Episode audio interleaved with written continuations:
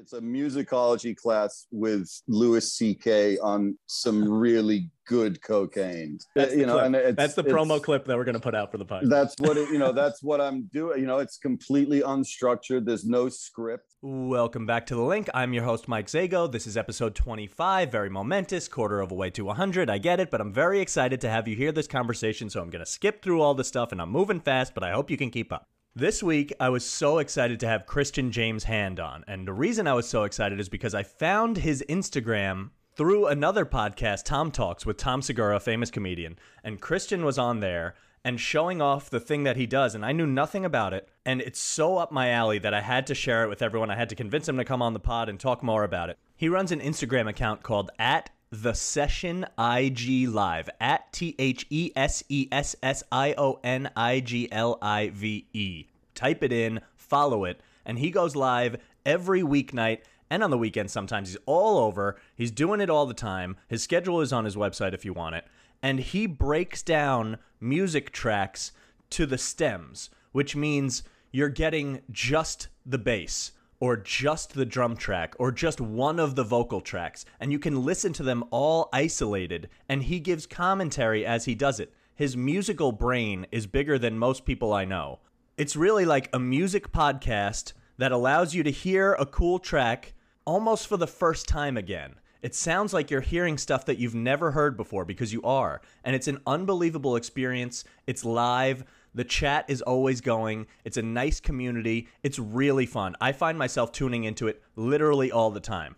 There's really nothing like it out there. If you're a music lover, it allows you to hear a song like you're hearing it for the first time again, which is totally rare and impossible. But it gives you that feeling because you hear all the instruments and all the vocals and you hear it all separately and it sounds so amazing and things are buried beneath other things when you hear the radio edit or whatever you hear. And then when it all comes together, you feel like it's a brand new song that you haven't heard before, even if it's Michael Jackson Beat It that you've heard 3,000 times. He does Michael Jackson Wednesdays, by the way. Unbelievable. And not to mention all that, he is wildly credentialed in the music business. He has searched and worked in and succeeded in every corner of music producing, performing, radio. He picks great songs. He's got great taste, totally different genres.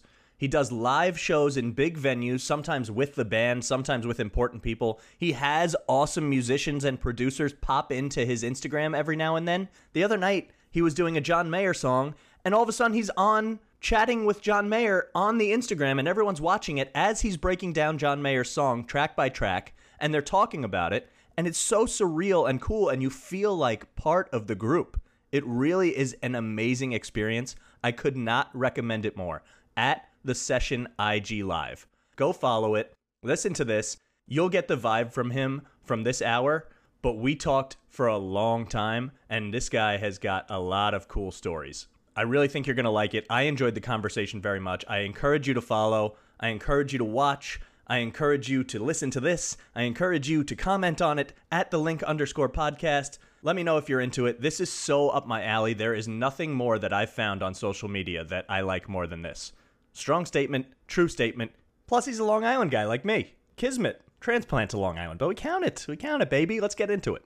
Oh, and if you need more convincing, he has been not only on stage with one of my favorite musical artists who I took a class on at UConn. If you know me at all, you might be able to decipher that one. And he has interacted up close and personally with my favorite athlete of all time. No more hints. It's coming later. You gotta listen. That's a tease. Hit the music.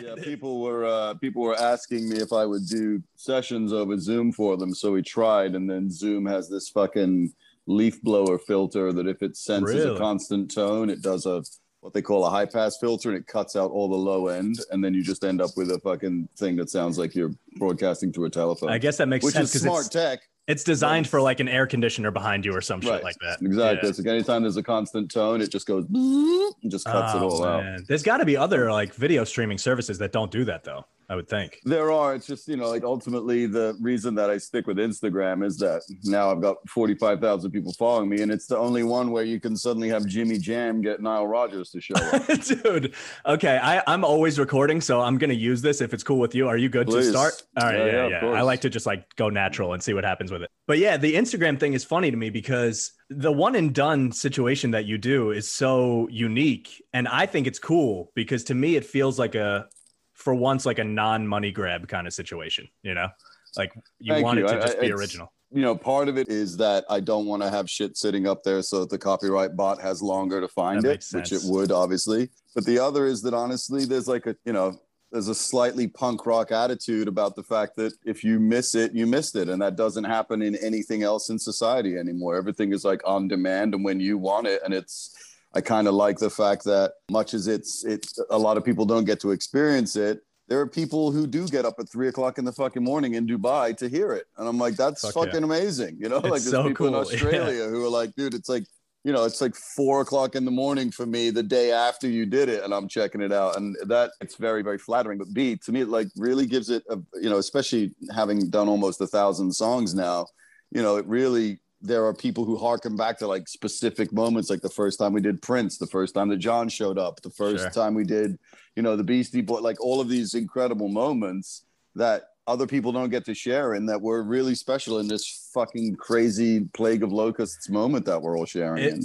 how did you choose Instagram of all the live things? Is there's still a bunch of different live options like YouTube or Twitch is really popular. that basically the reason that I picked Instagram is that I'm a complete fucking luddite and I don't, you know, like it took me forever to get on Pro Tools. It took me the reason that my email is is because I actually didn't have an email address for a very long time. And one of my friends finally got me one and was like, Oh, wow. You now have an email address and it's because you're a fucking idiot. And I was like, Okay, I guess I have an email all of a sudden. So the thing for me was like I did zero fucking research. I didn't care. I wanted something that would immediately have access to a, a bunch of people who I knew would be interested. And, you know, Instagram Live originally seemed to be the the perfect scenario. And then I, you know, the, the copyright bot sucks. The fact that it's not in stereo is a real fucking bummer. But that's why I'm kind of like, I'm kind of doing it for free and nobody I has know. to pay anything. And so I don't think we can complain. And really, if I were to move to Twitch, not all 45,000 people would follow me. If I were to go to, You don't think you so? know, like, no, because people are I- just inherently creatures of habit. Yeah, but you'd get other people. I know you don't want to I leave people would, behind. That sounds dark, but I don't you know want to do I mean. that. And, all, and Yeah. really, it's that it's almost ubiquitous. Like there's so many people on Instagram that you know when P-Nut from 311 shows up, and or when Wendy from Prince shows up, It and Jimmy brings people in. It's an amazing experience, and those people True. aren't on Twitch, and they're not monitoring Twitch, and there's no way like you're not paper airplaning, which is what that little triangle is that everyone doesn't know what it is. Like it's actually a paper airplane. the reason that, you know, like Jimmy Jam just paper airplanes people. And then suddenly you've got, you know, like fucking Maxwell shows up, or the other day where, you know, suddenly Teddy Riley's in the fucking room. Unreal. And it's an amazing experience. And It is. that to me is worth paying the price of not having stereo and not having it be, you know, archivable, is that the specialness and uh, of the experiences outweighs these two slight you know dings on the cool factor the compensatory thing of being able to sit there and have greg phillinganes tell you fucking stories of the day of recording with michael jackson is just ridiculous Not even that, just that is definitely cool and I love it. But even just being in the chat and watching the live, and when someone pops in, you see that they popped in. So Right. even just being a part of it is like, oh my God, this guy, it feels like they came into our thing. I know it's yours, Right. but it feels like it's a No, it's, it's for great. everybody, you know, and it's the coolest feeling. So I hear that. And also, I don't mean to preach to you at all. I was just curious because you're getting the right feeling that you want from the crowd, I think. it's really interesting to watch like you know when i went on d nice's instagram and did it over there we had a, a large influx of people of color who came onto my page For sure. and it was really amazing to watch like the culture of the page sort of overtake them and then realize like oh man like this is a completely different party because d nice's is literally a club Right. people are chatting and fucking just like oh what's going on linda what are you doing john how's the fucking kids Yeah, Like, which is cool. literally it's an amazing experience and he's built such a great culture but mine is you know so it takes there was like a little bit of gear grind of folks being like, oh, wait a minute, these folks are like listening and talking about the music.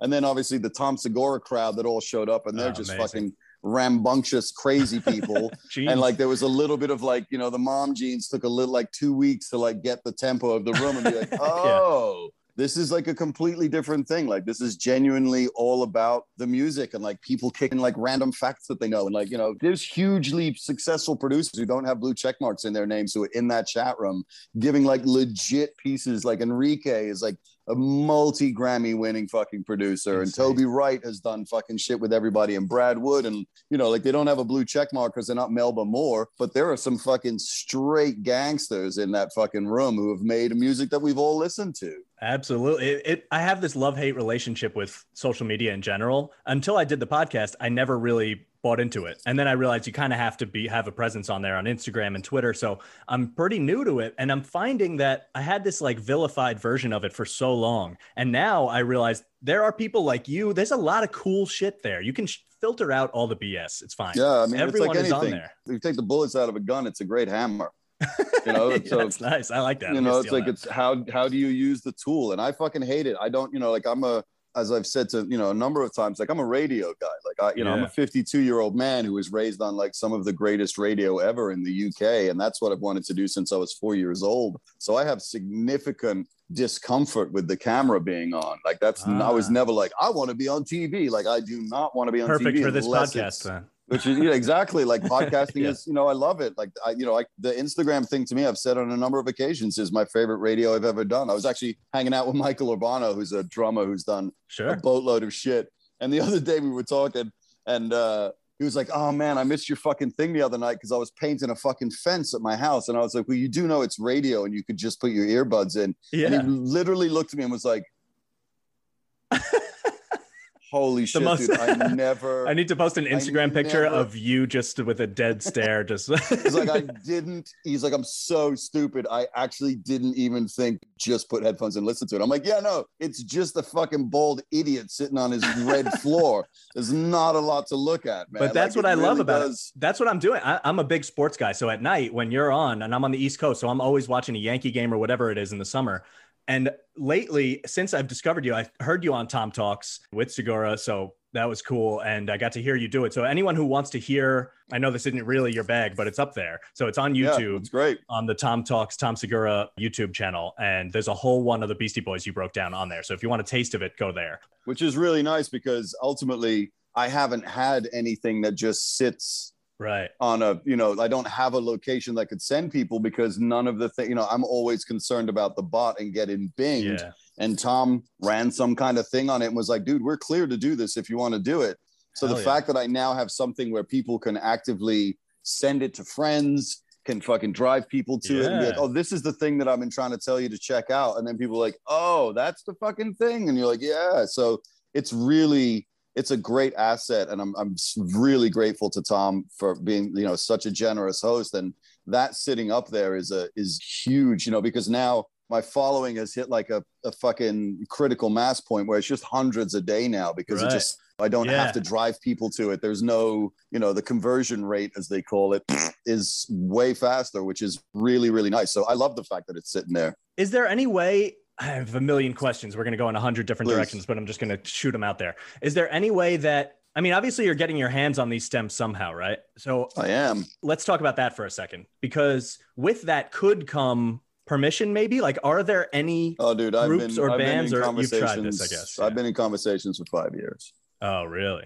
Yeah, yeah. Like I've that's my point. Like everyone's like, why don't you go to YouTube and why don't you do this? I'm like, I don't want to do that. I want to make I want to honestly make the Library of Congress experience of that piece of music. So that people are like, hey, you want to know about fucking Hotel California? You have to watch this with Christian and Joe Right. Walsh. Exactly. Like that's those are that's what I'm aiming for. And it's been a really slow grind, man. The music industry is not known for being forward Yeah, thinking. They're not known for putting art before commerce. and the whole DCMA thing is just insane it's a currently. it's, a not nightmare. even it's not even just music. It's just everything. A Everything. The scene from a copyright movie law- it could be anything. Yeah, the copyright law was written in the 1800s and it hasn't That's been fucking changed. So, you know, I've been, and that's one of the reasons that I haven't monetized it. Why I haven't put it behind a paywall is that I want to be able to, even though these people don't give a flying fuck, I want to be able to walk into the rooms with the rights holders and be like, hey, I've been a good guy the entire time. I've never done any, all I, it's donation based. Any of the places where I do my live show, they're paying a BMI or an ASCAP fucking royalty, unless it's somebody's private home, in which case I'm covered there because it's not a paid gig. So I've done everything I can to stay respectful of not only the art, but the commerce of it. And it is, you know, finally now I'm aligned with a really great team. And I think that we're, I'm actually doing a demo show for I think I can ah, probably oh, cool. talk about it, which will be, you know, the, the that's really where I need to go because the thing that's interesting is that because they have the, the, rights already. No, what's crazy oh, no? is that the deal that was fucking brokered is that you still need permission from the rights holders to use music on a podcast. So I would wow. still need permission, but the thing is, I'm now aligned with rights holders who are giving me permission because they are pretty forward thinking and understand the value of what I bring to the catalog, which is getting people to re-engage in music that has become what I like to refer to as musical wallpaper. You just hear it and it doesn't do anything because you've heard it so much. That. And now when you hear it in this way, you're like, oh fuck. And then not only that, maybe I should go and check out all of the BG shit. Maybe I should go and fucking, you know, I've been doing to- it to, all day today. Uh, we're, I don't know who knows when this is going to come out, but you did Janet Jackson last night. And ever since I'm like, why haven't I listened to more Janet Jackson? And all day today, I'm you? just, I'm bumping it all.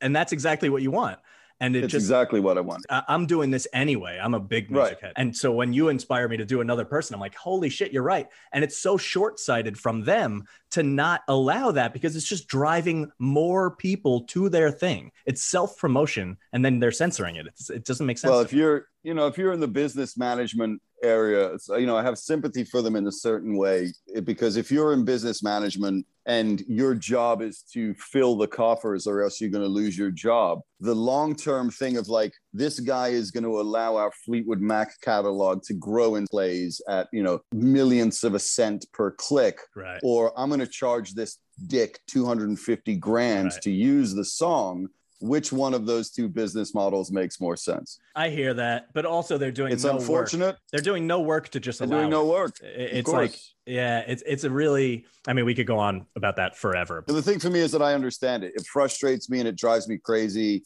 But you know, there are other people who do things that are similar to what I do, who are constantly fucking bemoaning the situation they find themselves in. And my whole attitude is like, dude, I'm just fucking stoked I have the stems to thousands of fucking songs. For real. Like, yeah. I never in a million years thought that I could open my hard drive and have 45 Beatles songs at my disposal. Dude, like, that's fucking insane. I want to talk about that. But before we get to that, I want to just mention like, do you think there is a critical mass that you can get to a certain level of popularity? Not to say that's necessarily why you're doing it, but that when you have this many followers and people talking about you and it's ramping up more and more that you can go into boardroom and say all right i have enough backing now i can kick well that's kind in. of the position that i've you know like one of the the blessing like covid and quarantine has obviously been very difficult on everybody and i've suffered in my own way as have the, the only people who really haven't suffered in this experience are the people who are so fucking rich that their lives are completely divorced from reality to begin with. So it was Great. private jets and fucking Tulum,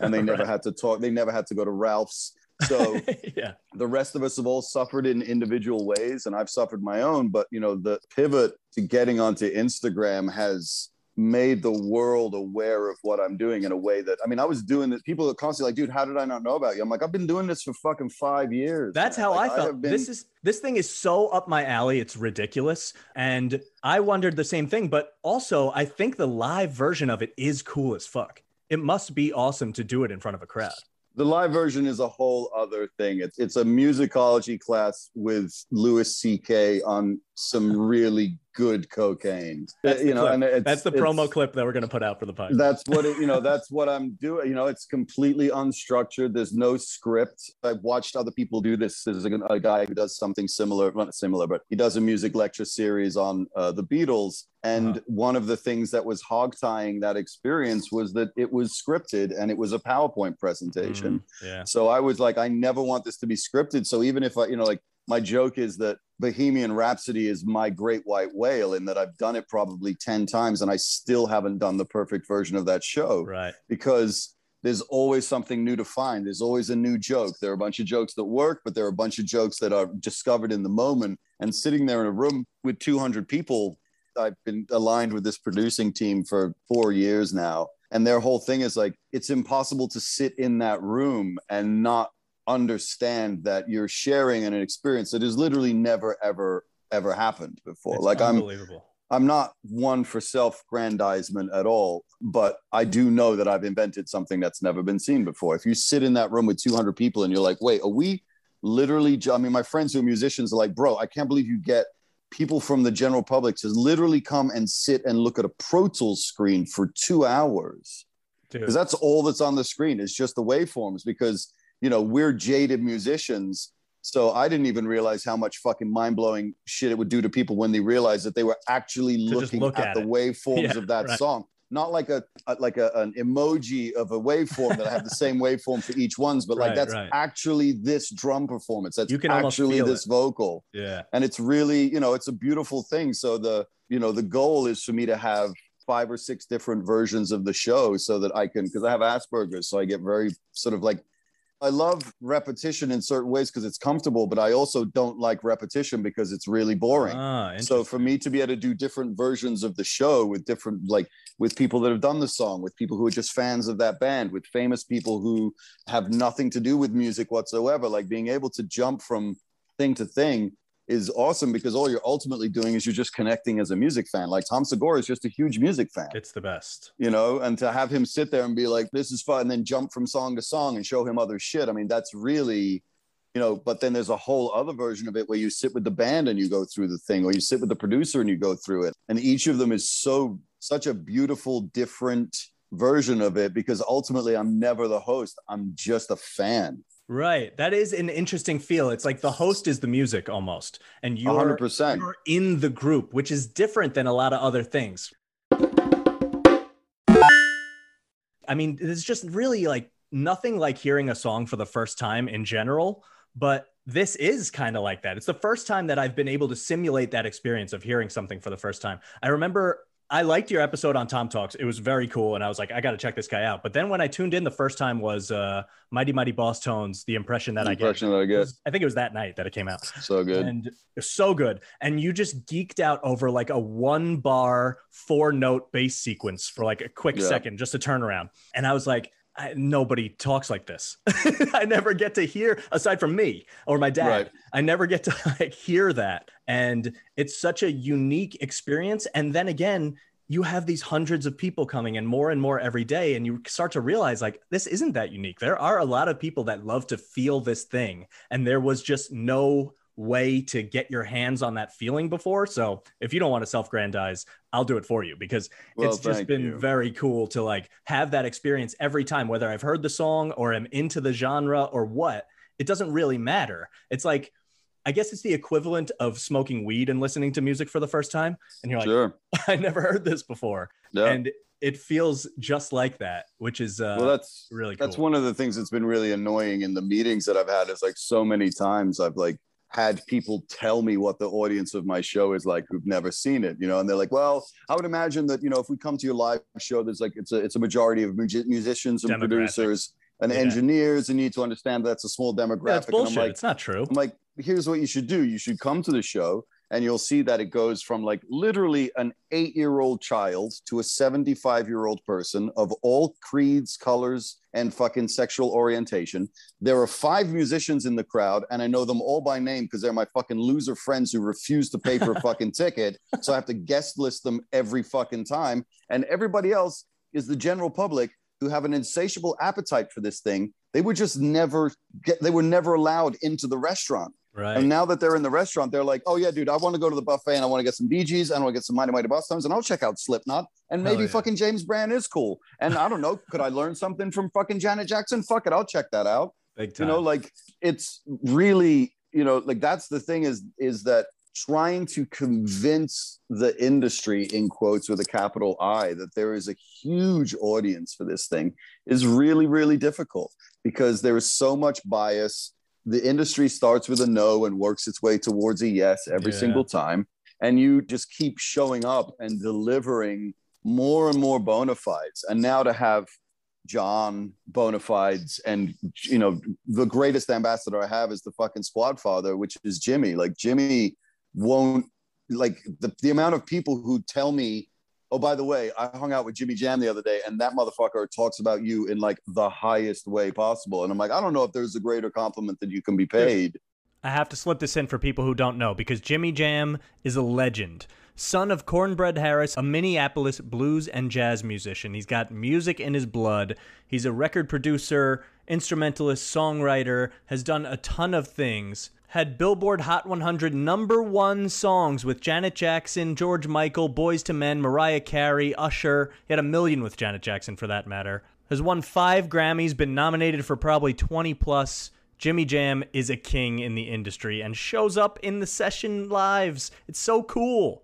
All right, back to it. I mean, do you ever just I have so many things written down that I want to talk about. I mean, you were uh, not only that, but you were on stage basically replacing the RZA with the Gravediggaz. Yeah, uh, no, that was like, bananas.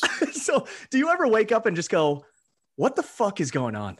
Every day. like, how did I get here? Every day. It's the coolest fucking thing, man. Holy, like it's yeah, I, we're, we're in the middle of something, so I want to get back to that. But at some point, just stop me, tell me to shut up, and tell me a story about that. Please, just ridiculous. No, those those years were, you know, like I, I as I've said ad nauseum, like one of the things that I'm really grateful for is that I've been allowed to experience so much incredible music as a participant whether it was a, a, DJ during the fucking ballooning of the, the electronica culture in America, whether it was being the token white guy in hip hop on the road with those fucking dudes for two years, whether it was being in an industrial band in New York and in the club culture in New York in the 90s and coming out here and being in England from 77 to 83, which, you know, is one of the greatest gifts the great pumpkin could have given me. You know, like I do you know, there my you know my sister and I will occasionally talk about it, and she's like, "Your life is not actually the life of a real person," and I'm it's, like, "No, it, it really isn't. feels it's, like when I saw you for the first time on the podcast, I'm like, this is."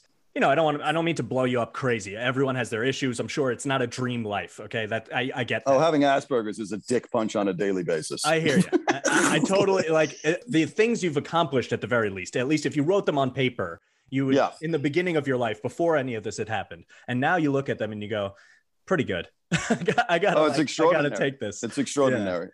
The pathway to finding this thing was that I wore every hat in the music industry that I wanted to wear at a level where I could look at it and actually work out if this was going to be what I wanted to do for the rest of my life. And I had to stop because ultimately it was never about the music, no matter where I found myself. You know, on the road was great, but I'm a homebody. I want to be in my house. Mm. I don't want to be on the road 10 months out of the fucking year.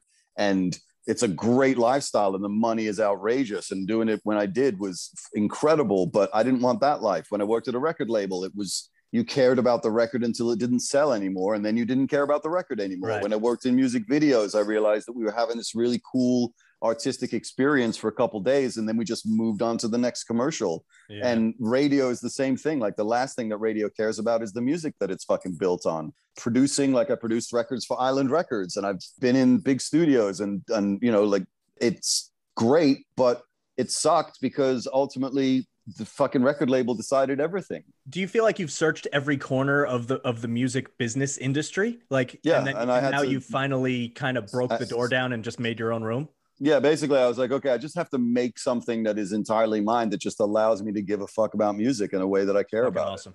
It. It's so cool because I feel that a similar way. And both of us, I guess, me not to an extent that you have, but due to COVID, we're forced to just create that, what you were looking for, kind of. You were already doing it with the live shows, but this especially with the regular schedule and really growing big time was kind of not thanks to covid but it forced us it kicked us in the ass into this direction. I only started the podcast when the pandemic started. And i just find that so interesting. I wonder if it would have been different if this didn't happen. Like it's not what you assumed before covid ever happened that you were going to get to but no. once the lockdown started is this kind of the best thing that could have happened? Because now you're a little more yeah. comfortable in that new room that you've created more so than that is that I now have ears and eyes on me around the world. I mean, you know, like the thing is that the live show was incredibly difficult to describe to anybody. So when I mm-hmm. started a new city, when I broke open a city, which is the way I would what I called it, was I would have to like uh, San Francisco, like I literally started in my friend's living room. And then I did that until the point where I had 200 to 300 names because you need about 400 names to fill a 200 person room. Right because you, if you have 200 they can't all show up. So you have to so i had like 400 people on the san francisco email list.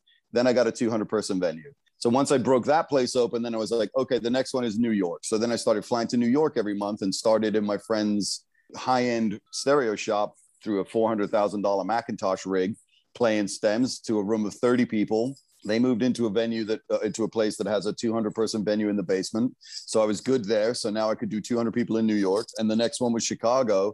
And i was just starting to get my feet under me in chicago when covid hit. And Uh-huh. i was like i really don't know what i'm going to do. So i first started i literally just walked people through my cd collection. That's fucking massive. for like three weeks i just pulled out every single cd and told people why i owned it and what song was on there. That's and then cool. i went to then i have like 10000 records so i went through my record collection then i went through my dvds and i was like okay what am i, what am I going to do when i run out of fucking right. DVDs and There's an books. end I did my, and then you know I, I started noticing that there were fucking you know there were people doing musical shit on Instagram, and I was like, what the hell the fuck are they making this sound okay? So I was like, all right, so I I have a little mixer that I was using for my show.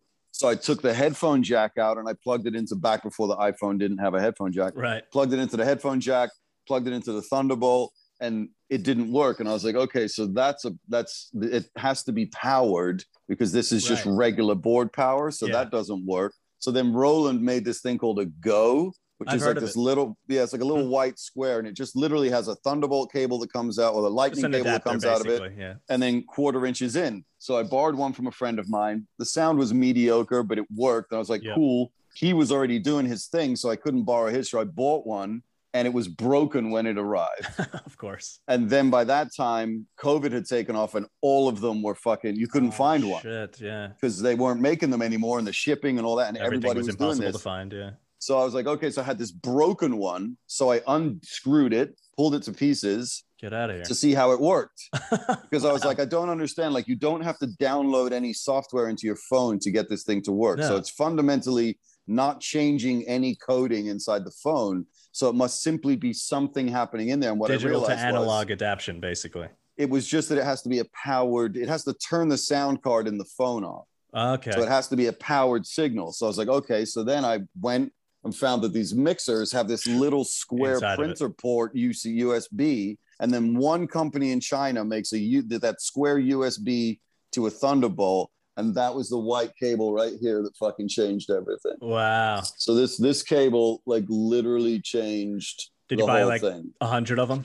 I have I had because they break, they just randomly stop working, which is incredibly annoying. So I have I have 20 of them and then Smart. somebody else then sent us a bunch of them. So that cable changed everything. And once I could plug in, and when I first started, there was, you know, like 80 people. You But know? that's, I mean, but you got to, you, You always start start, at zero, but, you, somewhere is always zero. You're starting at zero and then you're working your way up. And it's a blessing that you had 80. And then you get onto the next thing and you get onto this. And now you're every night I log on, there's almost a thousand people. And it's, I Yeah. only, I imagine it's going to go up. And it's just not to take credit away from you because you're giving us this, but the experience it, it's almost the same experience of being at like a big festival like a really big one where you have thousands of people just outside. It's 3 a.m the last act is on and everyone's feeling the exact same way.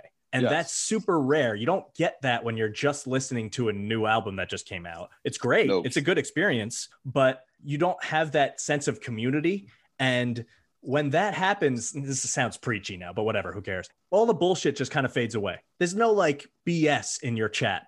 Everyone's just having a good time asking about new facts about this song or whatever. I've never heard this before. This sounds amazing. It's just, it gives me that festival vibe, which I wish I could do every week. It's just not Right. feasible. And so nothing I've ever done other than be a part of that has given me that feeling. So I just have no doubt that it's going to go like in the right direction. At some point, something's going to break where someone's going to realize what they have on their hands here. It's- Yeah, it's people very tell me all the time, like, why don't you shut the chat down? I'm like, because I love the chat. I don't want to sit Yeah. in my room talking into the air. Oh, I that's the when, best like, part to me. like you know when my buddy Matt Wiki is like checking a wiki, I'm like, hey, can somebody find out if this thing is real? And like people find that information out. It's it's really you know the fact that it is a conversation and there are you know there are really funny people who are always on point in the chat and there are people who know things and and just fans who are like holy shit like this is blowing my mind and then Fucking ultimately there is something scientifically proven about the medicine of what we're doing. Like a lot of people hit me up and like, dude, at the end of your session, I actually feel better. Me too. And I'm like, oh, I know that that's fact because when I was doing every day at 11 o'clock in the morning for the first eight months of quarantine,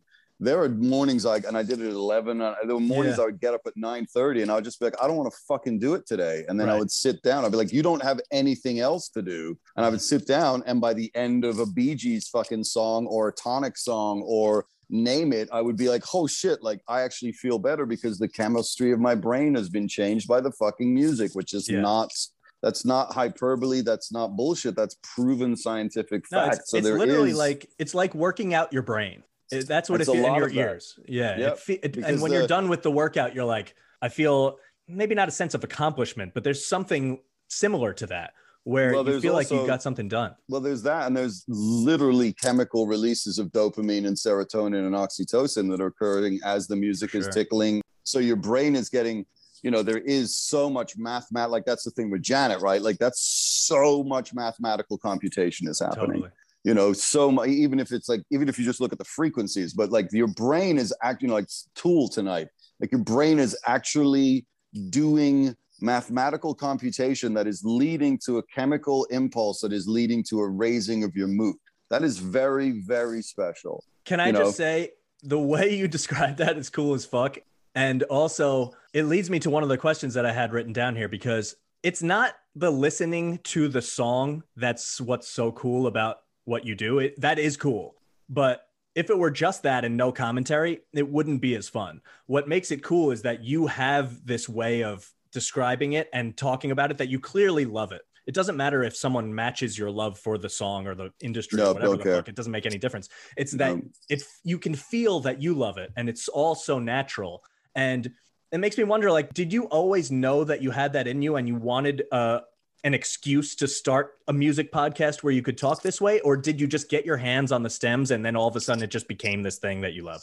I think that part of the, you know, Greta Thunberg describes her Asperger's as her superpower. I don't know if it's a superpower, but I do think that the profound moment that there were two records that concussed my brain when I was a child that you know, an ex-girlfriend described it to me as like the DNA, your DNA gets reconfigured.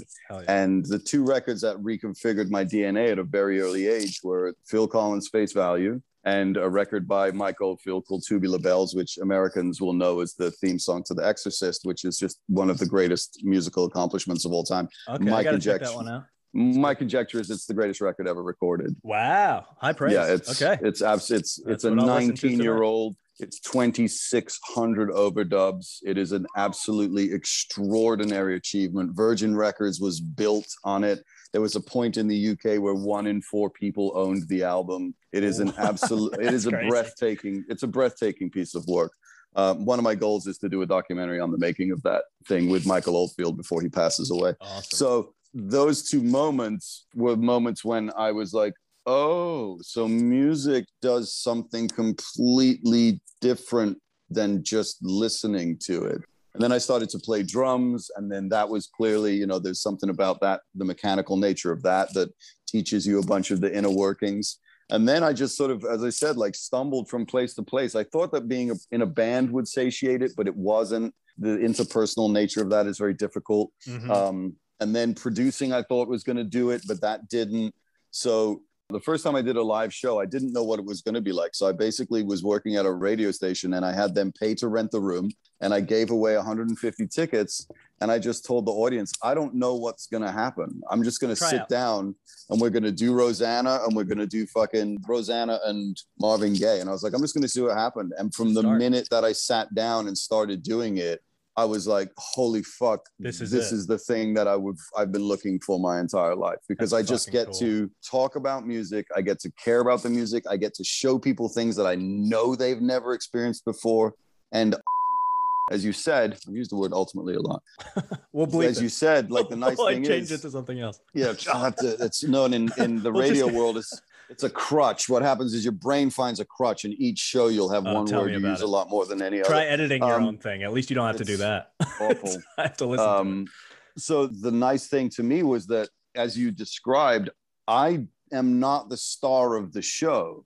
I am a vessel by which I'm a conductor that shows you like check this out. So that allowed me to be really comfortable with the experience because I don't like to be the center of attention, much as it looks sure. a lot like that. I don't. The music is everything. Like I'm not here for people to go, Christian James Hand first, music second. It's like music first, this bald twat second every single time. So to have that experience was really profound because it allowed me to do all of the things that I'd ever wanted to do in one moment. I mean, you know, I have friends of mine who've known me for years who come and see the live show and are like, dude, I can't believe that you turned hanging out in your apartment and listening to music into a job because I used to do this with all my friends. I mean, I had these masters for years before the show started. Dude, and my I friends could... would come over and I would just be like, hey, you guys want to hear some amazing Queen shit while we get high? And they'd be like, fuck yeah, we do. I could literally just sit here for sounds, hours. This sounds so silly, but I could cry listening to that. It's so because it's so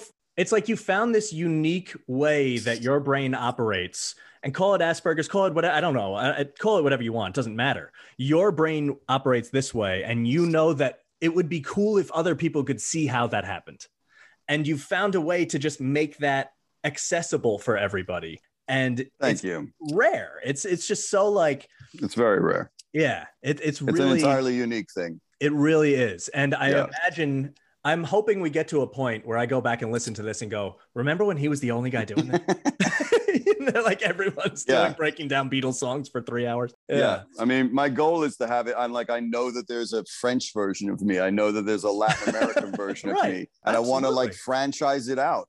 You should have it be the fucking session with Jean-Jacques Boulet, and he gets yes. to do all the French acts. you should just do. Now we know. should we should record a second podcast where we just do it with a bad French accent, and we're just Jean-Jacques Boulet. Bonjour, I'm Jean-Jacques Boulet. we're doing like classical you know? French music. Oh, but man. I know that there are dudes in each, you know, and there are people who can talk about, you know, Mana and Soda Stereo and Gustavo Cerati and fucking all these incredible like Latin American bands that I have no fucking clue about, right. who have enormous fan bases, of course, or could do a Biohazard song in Spanish and fucking tell everyone. Yeah, it doesn't matter what that. it is. That's actually what I love is your genres are so all over the place. Don't like give you said, you're doing Tool tonight and yep. you do Janet Jackson last night. Yep, and it's like no, don't give a shit. I love that. That's the way I listen to music too. Whatever hits me that day is perfect.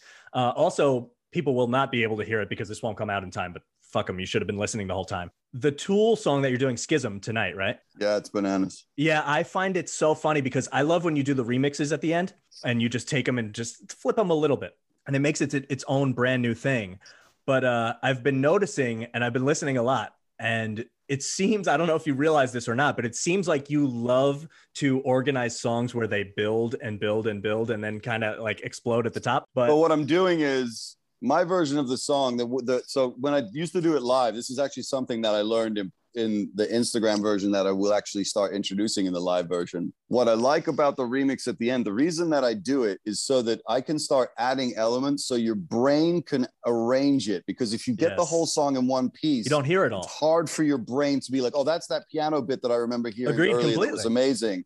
But if you start with the acoustic guitar with just the vocal, and then you bring in the next guitar line or maybe the keys, you know, and generally the drums will get brought in last because that's the Phil Collins trick. Sure you know, like last night, I based the entire thing about the vocal and the bass because that's a great steel beam that goes through the whole song. So the reason I'm I play the bass, is, I couldn't have said a cooler compliment to bass players. I mean, the bass, the, the, bass player is like that's I think the single greatest accomplishment of the of the session is showing people how important the bass player is, like how significant and how underappreciated. Like Maurice Gibb, like one of the greatest oh. bass players of all time, and nobody has any fucking clue. So that's why I do that thing at the end is A, to keep it interesting for myself, B, it fights the bot, and C, it allows me to sort of have people be like, oh shit, when the drums and the bass aren't taking up all of that EQ space, you can hear all those little dances and all totally. those little things that were put in there. And then I was a, you know, I was a DJ in raves back in the 90s. So I know how to build a dance floor and I know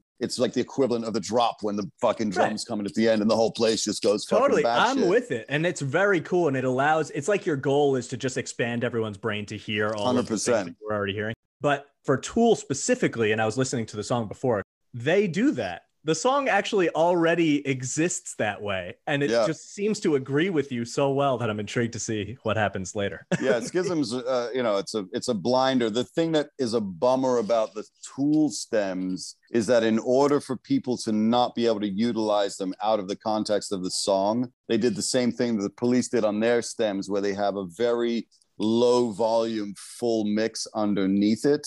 So it's enough to fuck with you trying to sample it, but it's not enough for it to ruin the experience. oh it's like a watermark on the music yeah, it's like Danny Carey's fucking drums are just I mean the whole fucking band is Ah. is bananas. So yeah, the schism is it's a it's a great one to do. And live, it's you know, I have a one my two venues in LA that I had. One was like this sort of like cool little 200 person, but it felt like a, a salon. And then the other one is like just a straight rock and roll venue with a huge PA. And I would pick the venue depending on how I wanted the song to sound.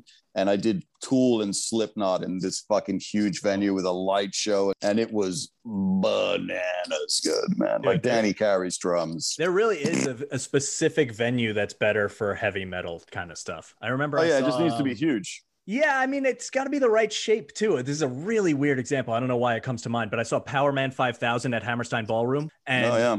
it just was, the, they were so popular at the time, and it was just the right mix of sound that it just lives with me forever. And that's a band nobody probably even knows that's listening to this, but it was so like, yeah, I hear that. You really got to choose what you're yeah, I had to choose the, you know, because I wanted one, and also one was more expensive than the other, Yeah, so I had to make, you know, choices on that. But I even on, you know, like I put it into that room knowing that you know I only sold 110 tickets that show because I knew that musical snobby assholes wouldn't understand that they should probably come to it. But the 110 people that came were like fucking just beaten into submission by two of the fuck. I mean, the hammering drums of Joey Jordison, followed by Dude. fucking Danny Carey. Like it's a percussionist's fucking wet dream, and the bass lines between fucking you know what's his name from Tool and and and uh, number five from Slipknot. I mean, it was you know like so the experience of being able to have these things also played not in a little room on little speakers, like being able to like put stems through a fucking huge PA or a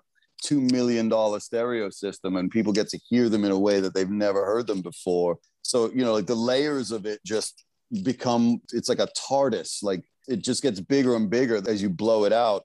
And you know that's my hope is w- with each of these steps that i take that providing different ways to experience it are going to make people want to see hollywood nights four times because it's going to be in four different places with Right. four different versions of the show and different crowds. That Different it really crowds. makes it different. It really has that energetic feel that's different. Um, I have so many things I want to ask, and I could bullshit Please. with you literally all day long. So I'm trying to keep myself on the straight and narrow. First of all, you have spent a lot of time on Long Island. I'm from Long Island. I'm living there right this moment, recording it. I just want to make it clear that, of course, Christian was nice enough to ask where I lived, and we talked about where he lived in relation to where I live. But if you want that information, you're going to have to write me some nice fan mail first to get the address. So hit me up at the link underscore podcast. I'll give you the address. Handwrite me a letter. I'll write one back, maybe. That's what we do for fans. Back at it. How did you get here? Because you're from across the pond and you have such an interesting accent, honestly. I know, And it's a I don't know if fucking it's a weird thing to say, but it's no, it's not. It's cool because you can hear both, but not either one stands out. Yes. No, it, You know? it's, I sit in a Venn diagram of accents. I was born in England, then I lived for six years in Africa, and then I returned Oh, wow. to England to, to London uh, in 1977. We showed up in London for the Queen's Jubilee.